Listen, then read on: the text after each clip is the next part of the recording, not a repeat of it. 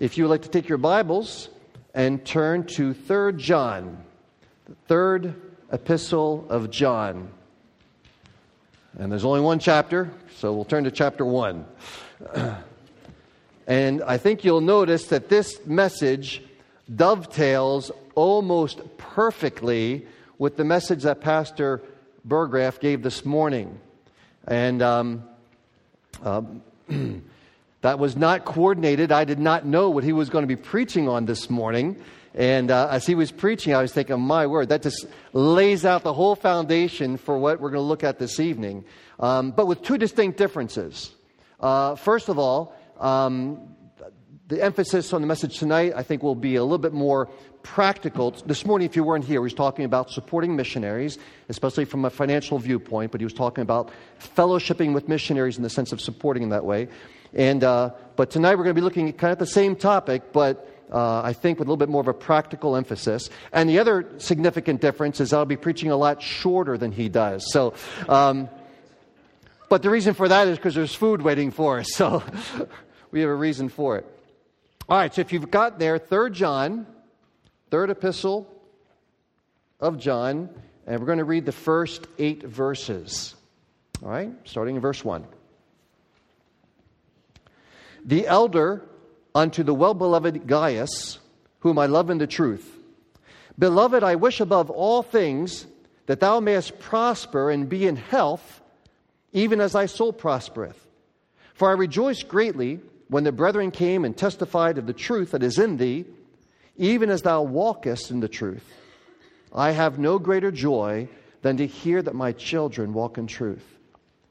Beloved, thou doest faithfully whatsoever thou doest to the brethren and to strangers, which have borne witness of thy charity before the church, whom if thou bring forward on their journey after a godly sort, thou shalt do well because that for his name's sake they went forth, taking nothing of the Gentiles. We therefore ought to receive such that we might be fellow helpers to the truth. Tonight we're going to be looking especially at verses 5 to 8 uh, as it pertains again to this idea of being fellow helpers to the truth. Um, while we were in France, there was a common expression that we heard very often by French people, uh, and they would say, La santé, c'est tout. And it means if you've got good health, then you've got everything. And uh, while not to diminish the importance of good health, and we're all thankful when we do enjoy good health, and it certainly is a blessing, even as John indicates here, it's clearly not as important as our spiritual health which John also underscores in the first couple verses. John, in fact, rejoices in the fact that this particular church that he was addressing was in good spiritual health, indicated by the fact that they remained firmly grounded in the truth, as he says in verse number three. And it's true, as a pastor, there's nothing more rewarding, nothing more uh, encouraging than to minister to a body of believers who um, seek to know God's truth, who are growing in God's truth, who are proclaiming God's truth. And truly, truly, it is a blessing. It is a great blessing to us to minister into this church because this church uh, is indeed grounded on the truth of God's word. But then we get to verse number five of the text, and it kind of seems like John changes gears or he changes subjects. But in reality, I believe verse 5 is very much an extension of the first four verses. In that, one of the signs of a church that walks in truth, one of the signs of a church that is spiritually healthy, is how they treat their missionaries. And in fact, in verse number 5, when he says, Beloved, thou doest faithfully whatsoever thou doest to the brethren, to strangers, uh, it could also be translated literally you do faithfully whatever you work at for the brethren. And the brethren here is referring to the brethren who are passing through, these itinerant preachers at that day, what we would call missionaries, who at times passed through the, the city where this church was located and how this church was to receive and support them. And so John says, You do faithfully whatever you work at for the brethren. And so, friends, that's a challenge for us tonight. Uh, may we take to heart the work of supporting our missionaries. And in this next month, we're going to be having a, a, missions emphasis all through the month of March and then highlighted by our missions conference toward the end of the month. And, and we'll have many opportunities to interact with missionaries and be reminded of the work they're engaged in and be reminded of how needful it is that there are folks behind them who are supporting them in their work, who in fact are working on their behalf but behind the lines. And that's what we're going to look at tonight. And so let's look at, uh, there's three major points we'll be looking at in your notes. Uh, first, number one, the nature of this work, the nature of working to support, to help our missionaries. Um, and clearly, it is a work which requires faithfulness. That's what John lays right out in verse number five, okay? So, beloved, thou doest faithfully whatsoever thou doest to the brethren and to strangers. And um, the work of supporting missionaries requires faithfulness. That faithfulness, on one hand, is born out of a sense of duty.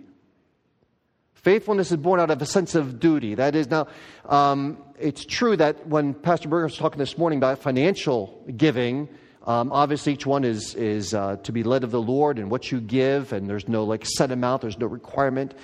But the idea of supporting our missionaries, whether it's financially or other ways, like we're going to see, should be should come from a sense of duty. Um, he says in verse number eight, "We therefore ought to receive such." He says, "We ought to receive such," and the verb that he uses there when he says "ought to receive them," it's the verb that means to owe, or to be bound, or to be a debtor. It's the same word that Paul uses in Romans 1 when he says, I am a debtor both to the Greeks and to the barbarians. That's the same word he uses there. Okay, I'm a debtor. We're, we're, we're in debt to these missionaries because they're doing something that we're perhaps not able to do. I don't have the opportunity to do, and so we should be alongside of them, helping them in their work. And so we are to receive them into our church. We are to receive them into our homes. We're to receive them into our priorities. The supporting missionaries ought to be among the priorities that we have set, the spiritual goals that we have set for ourselves in our service for the Lord. They are our responsibility. Now, this idea of supporting missionaries and helping them in their work was a practice that we find all throughout the New Testament. Um, it was a common practice. And I'm just going to, we're going to go through a couple verses here um, that uh, highlight that fact. And uh, we'll start in Romans chapter 15. If you want to turn there, in Romans chapter 15. And you'll see that as we go through these verses, this was something that was practiced, it was something that was asked for. Sometimes Paul would ask for himself, sometimes he would ask for other people that they would uh, contribute support to missionaries. And it was something that was praised. But let's look at Romans 15, verse 24. Paul says concerning himself, he says, Whensoever I take my journey into Spain, I will come to you, for I trust to see you in my journey, and to be brought on my way thitherward by you, if first I be somewhat filled with your company. And so Paul was expecting that they would help him on his journey. They would give him the, the, help that he needed, the support that he needed to continue his work. Let's go on to Romans 16 verses 1 and 2. Now he's going to speak on behalf of someone else, a sister in Christ. And he says in Romans 16, verses 1 and 2 I commend unto you Phoebe, our sister, which is a servant of the church was at Cenchrea, that she receive her in the Lord as becometh saints, and that she assist her in whatsoever business she hath need of you, for she hath been a succor of many and of myself also. And so he asked also for help and support for other uh, itinerant ministers, even this dear lady. Um, look at also now at 1 Corinthians chapter 16. 1 Corinthians chapter 16. Paul, in speaking of his co worker Timothy, has this to say in 1 Corinthians 16, verses 10 and 11. 1 Corinthians 16, verse 10 Now, if Timotheus come, see that, you may, that he may be with you without fear for he worketh the work of the Lord, as I also do. Let no man therefore despise him, but conduct him forth in peace, that he may come unto me, for I look for him with the brethren. So again, they were supposed to help him on his way, help him with his ministry, help him in his journey. Uh, and yet another passage in Titus chapter 3, verse 13. Titus chapter 3, verse 13. Titus 3:13, he says, "Bring Zenas the lawyer and Apollos on their journey diligently, that nothing be wanting unto them." All right, so all through the New Testament, we find this repeated idea, um, this practice, this ongoing practice of bringing the support that was needed in different forms to help these missionaries and these traveling uh, ministers of the gospel uh, on their way and in their ministries. And so, again, faithfulness is necessary for this work. It should be born out of a sense of duty, but also this faithfulness should be displayed with no limitations. The faithfulness that we show in this work for our missionaries should be shown without any limitations. Know what I mean by that? Um, first of all, there's no limitation in time as we support our missionaries. That this is, isn't just like a one time thing. You know, our missionaries come, we take a love offering, then we kind of just forget about them. Okay, this is an ongoing ministry. Because he says, Thou doest well, whatever thou doest for the brethren. And the verb he uses a present tense, something that you continue to do. All right? Um, now, we're going to take a passage in Philippians, and I know Pastor um, really clearly developed this text this morning, but I'd like to highlight one or two things that he forgot. Don't tell him that, all right? But Philippians chapter 4. You know, there's not much to add after, passage, after pastor preaches on a passage. You know that, right? I mean, he just brings out about everything there is. But there's one or two things here that we still can highlight. Notice in Philippians chapter 4, verses 15 and 16, He says, Now ye Philippians know also that in the beginning of the gospel, when I departed from Macedonia, no church communicated with me as concerning giving and receiving, but ye only. For even in Thessalonica, you sent once and again into my necessity. Um, one or two things that Pastor didn't point out this morning that are, I think, are interesting for this is that when he says that you, you sent help to me in, in uh, Thessalonica, if you recall, after Paul ministered in the city of Philippi, and was put in prison and then released, the next place he went was Thessalonica. And he wasn't there very long. He was only there a short time before he got chased out of that city. But in the short time he was there, these young believers in the city of Philippi, this new church that had just been started, okay, they're just new converts, were so moved by Paul's ministry. And obviously they were, you know, they were thankful. They were saved because of him coming and paying a big price for them to hear the gospel. They were so moved by that they're like, you know what, this guy Paul, I mean, it's incredible what he's doing. And he's all by himself. Well, he had, he had a couple co-workers, but he, he really needs some help, some encouragement. And the church of Philippi, this young church, decided to send him a love gift while he was still in Thessalonica. So just a short time after he left them. And it says even they did it several times. Now, the other interesting thing is when Paul writes this letter to the Philippians here, this is about 10 years later. And like Pastor pointed out this morning, there, he's thanking, part of this letter is him thanking them for yet another gift that they were sending to him 10 years later. That this church entered into a partnership with Paul that lasted for at least this 10 year period. That's what he says in verse number 15 when he says, No church communicated with me as concerning giving and receiving, but ye only. And as Pastor was pointing out, that word communicated as idea of fellowship or partnership. You entered into a partnership with me 10 years ago that you started when you were just a young church, and here, over 10 years later, you're still continuing to encourage me and help me and support me in the ministry. That's faithfulness. Year after year, seeking to continue to contribute to these missionaries' works wherever they are throughout the world to help them to be able to continue their ministry without hindrance. So, no limitations in time, uh, no limitations in who we would support because in John, he says, You do faithfully whatever you do to the brethren and to strangers. That's an interesting statement there. But the idea was that for some of these people passing through their church, some of them were people they knew or were associated with. But there are others that were coming through that, that they didn't have any personal acquaintance with. There were times where these itinerant preachers would come through and they had never been to that church before. And so the church didn't know them personally. Maybe they had heard of them and so forth. They came maybe with recommendation, but they didn't know them personally. And Paul said, it doesn't matter.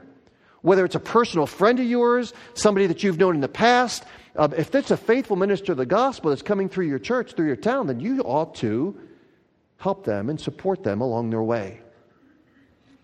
So, no limitation as to who we would take on for support, and then no limitation in what we do for them. He says, Whatsoever thou doest for the brethren. Whatsoever. And so, this work or the support that we contribute to these missionaries can take many forms, not just financial. Financial is a part of it, but it's not the only part, and maybe it's not even the most important part. And we're going to talk about that in just a minute. So, first of all, the nature of this work, okay, it demands faithfulness. It's looking at the long term. This is a long term commitment when we seek to help these missionaries. Secondly, the motivation of this work. What would cause a group of people to make a commitment, a long term commitment, to help financially and in many other ways these people who we don't necessarily even know personally? I mean, we've gotten to know them a little bit when they came to visit our church, but we still don't know them that well. What would motivate anybody to do that? And John makes it very clear this is a work that must be done out of love. Go back to John, 3 John.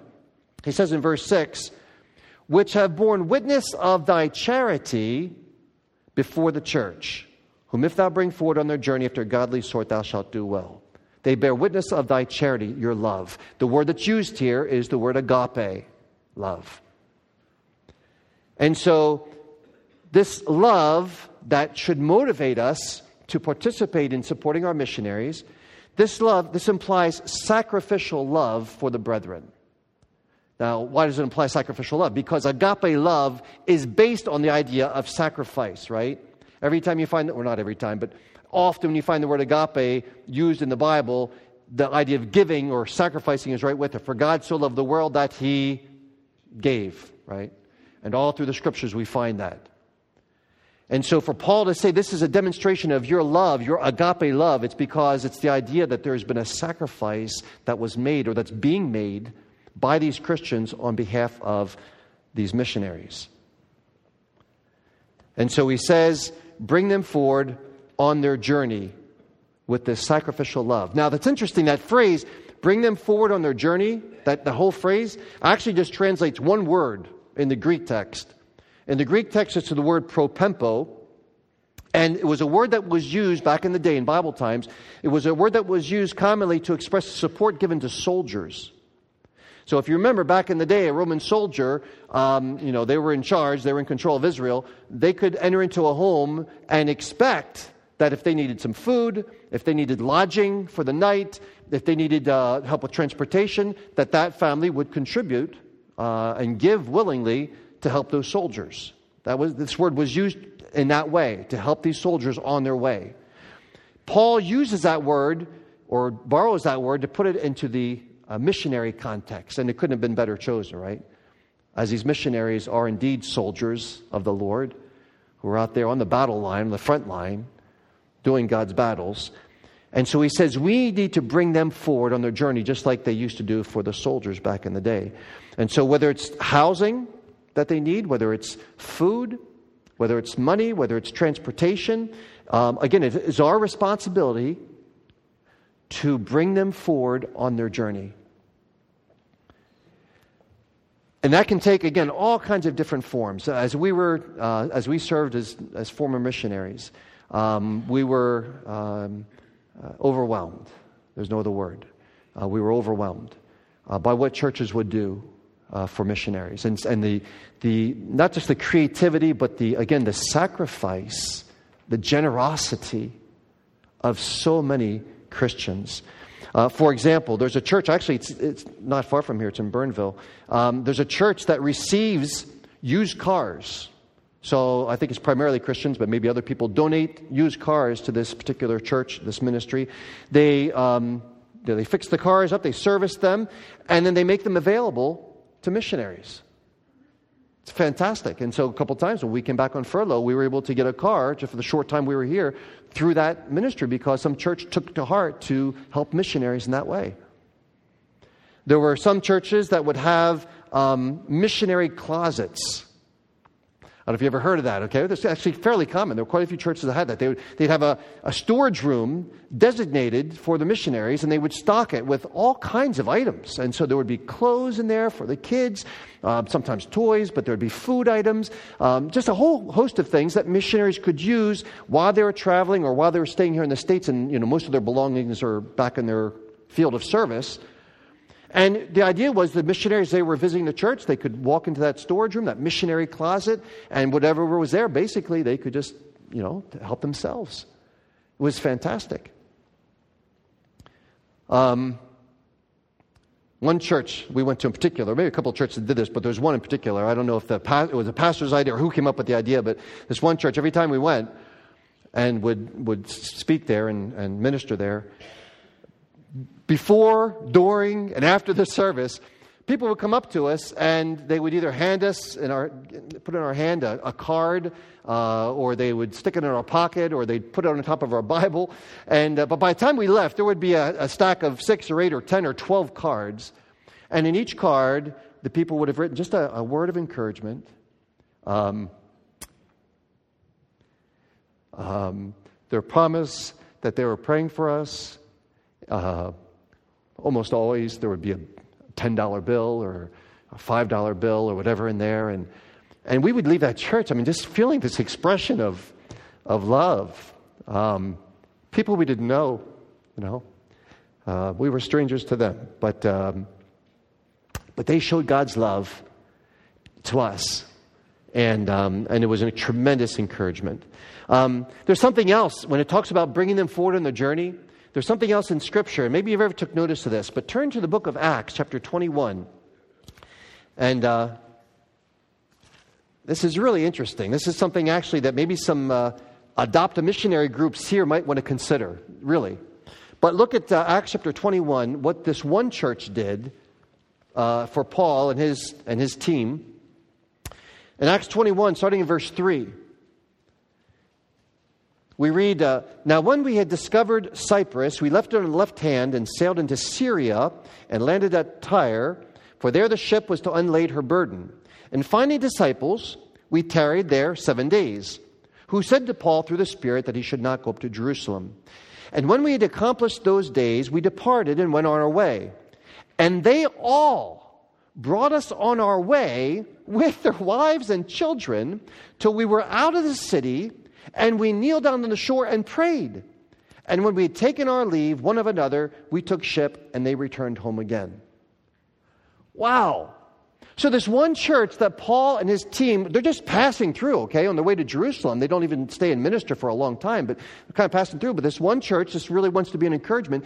And so, after Paul finished ministering in that city, in that church, and he's ready to leave and get back on the boat, the people from the church go with him down to the docks they accompanied him all the way. I don't know how, how long of a distance it was, but whatever it was, they, they joined him on this journey down to, the, down to the docks.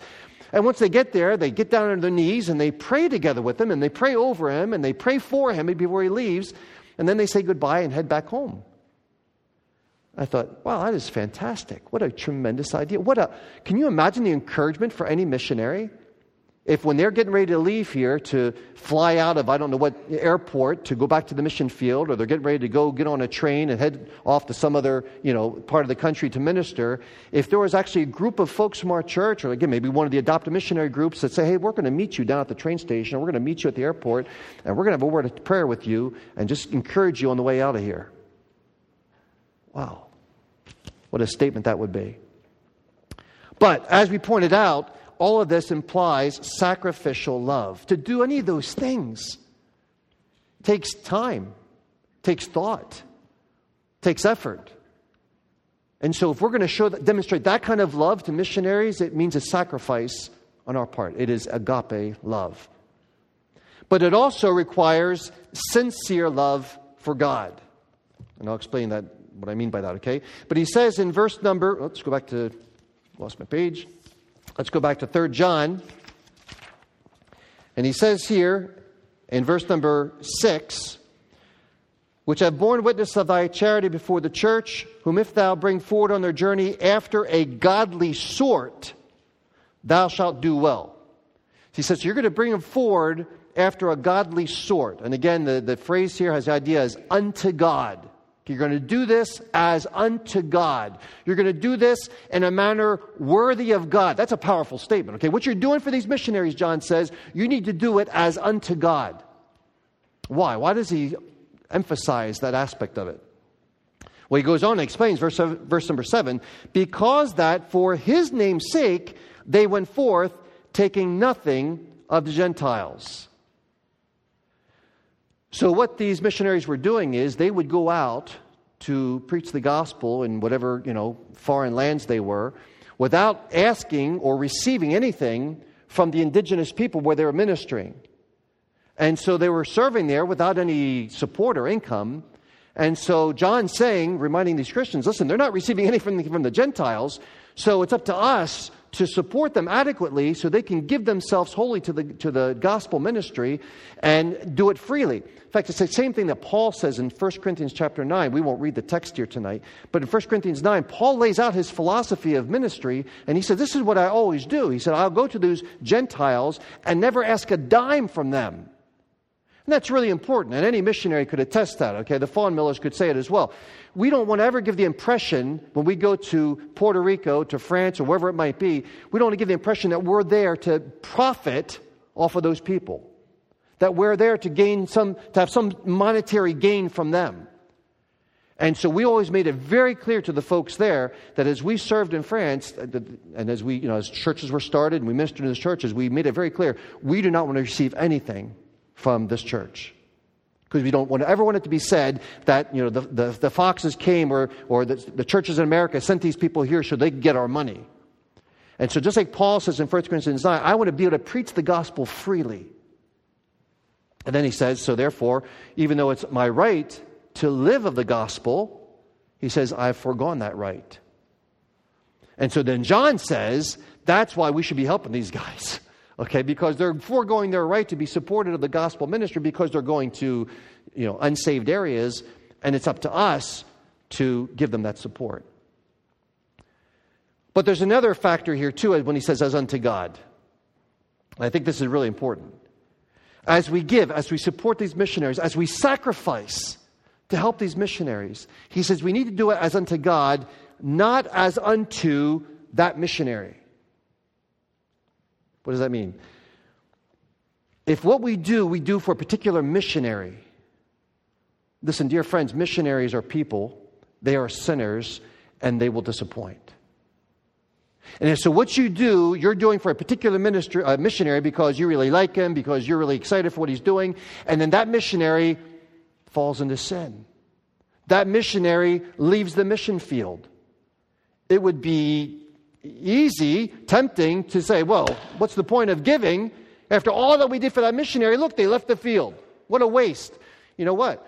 It was really striking to us how many missionaries that we knew of in France and in other countries, I'm sure Brother Farmer could attest as well, how many missionaries didn't survive one term on the field? After all that took place for them to get there, all the investment and all the help from churches, there's a, a large percentage of mission, a surprising percentage of missionaries who don't even last one term. And so if we give, even sacrificially, uh, because of you know, what we think of one particular missionary, we're going to be set up for a disappointment, or could be set up. Even as a young church in France, we had taken on the support of a, a young French pastor uh, who definitely needed help and support. And um, and we really encourage the church to give, but we explain to them that we're not, this isn't giving to this guy, it's giving to the Lord. And uh, unfortunately, unfortunately, after our church supported him for several years, this young man, uh, I don't know all that happened actually, but fell into great discouragement, um, sin, uh, left the ministry completely. I mean, it was a real blow to our church, our little fledgling church, you know, trying to help this one ministry. But our people understood no, we weren't giving to him, we were giving to the Lord. You see the difference there, right? It's a huge difference. So, the nature of this work, faithfulness. The motivation of this work, love. Finally, the reward for this work. The reward for this work. It is a work that is blessed of God. Verse number eight John says, We therefore ought to receive such. We ought to do it. We're debtors to do this. This is our obligation. This is our responsibility. But he says that we might be fellow helpers to the truth. So, the first reward that we receive is being fellow helpers to the truth. That is, again, like Paul says to the Philippians, we, we, become partners. You became partners with me in this ministry. Now, dear friend, this, that's a, this is a powerful phrase here being a fellow helper to the truth that's being preached by those missionaries in the different, in the different uh, fields of service where they're located. That means that when you do work for those missionaries, now, that working, it can take many forms, right? Every time you bow your head and pray for those missionaries, that's work. That's probably the most important work of all of them. When you take time to pray for those missionaries, when you take time to sit down and write a letter of encouragement, a note, or write an email, send off an email of encouragement to those missionaries, that takes work. That takes time. Every time that you open your home to them, they're back here visiting, and you, you volunteer, you fill out one of the cards and say, Hey, I'd love to have one of these missionaries in my home for a meal, or I can house them if they need it, or whatever. That takes work. Whatever the form of work is that you do, he says, in so doing, you become partners with those missionaries. You become personally associated with their work. You become a fellow helper to the truth.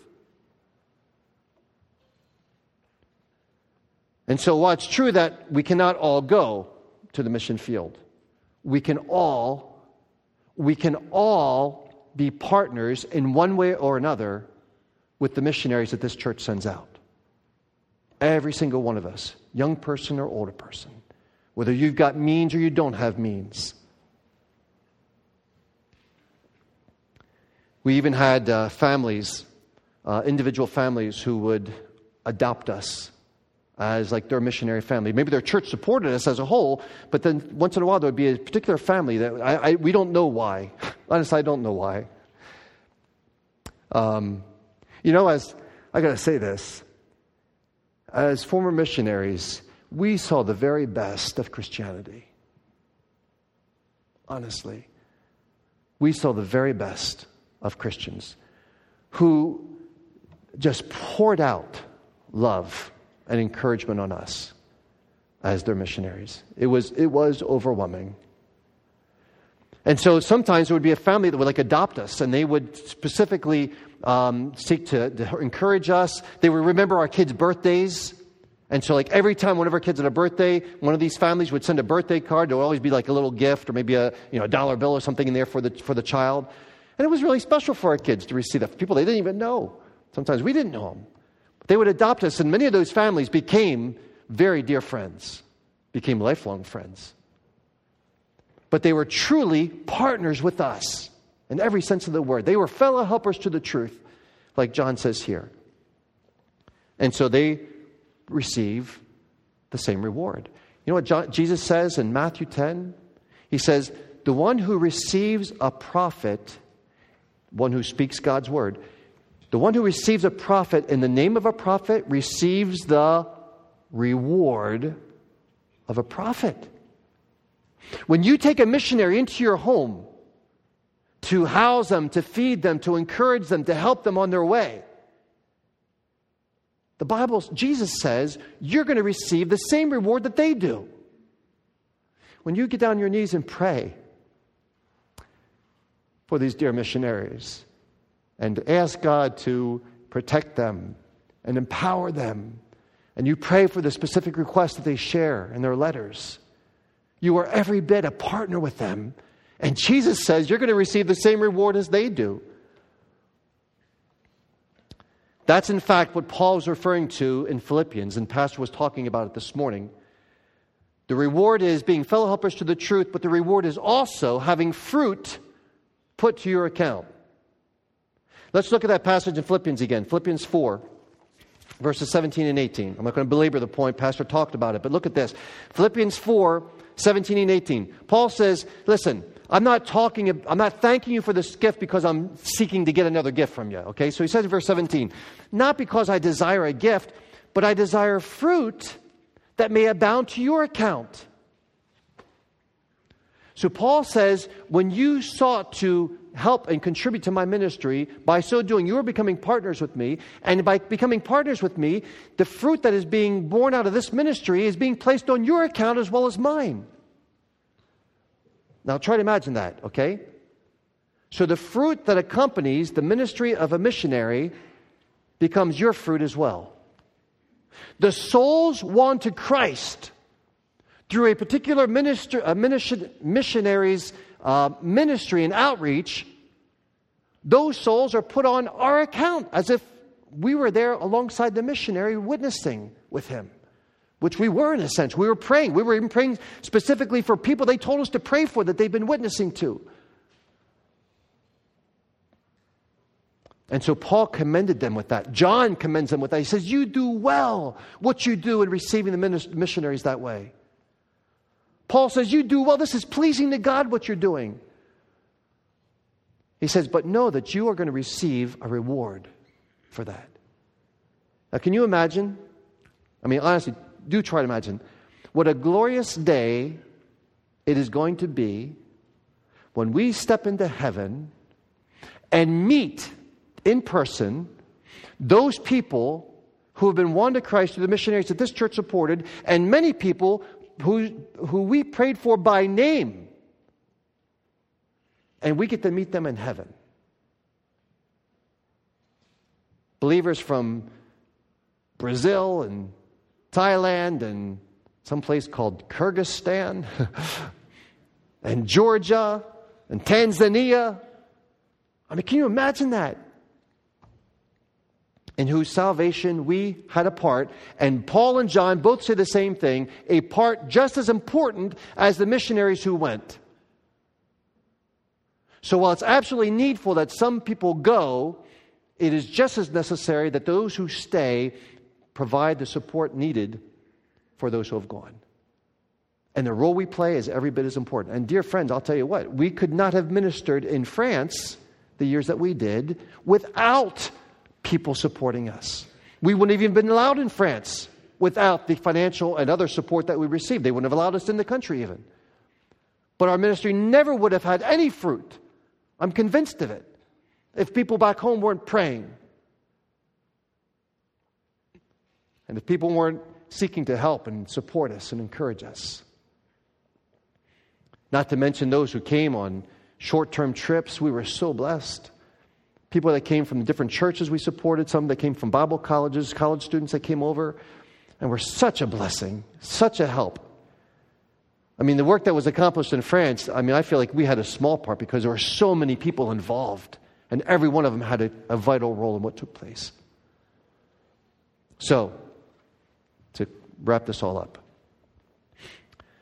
God calls some to go, while others are called to stay but not to stay and twiddle your thumbs, and not to stay just for your own comfort and pleasure, but to stay and hold the lifeline for those who are on the front lines.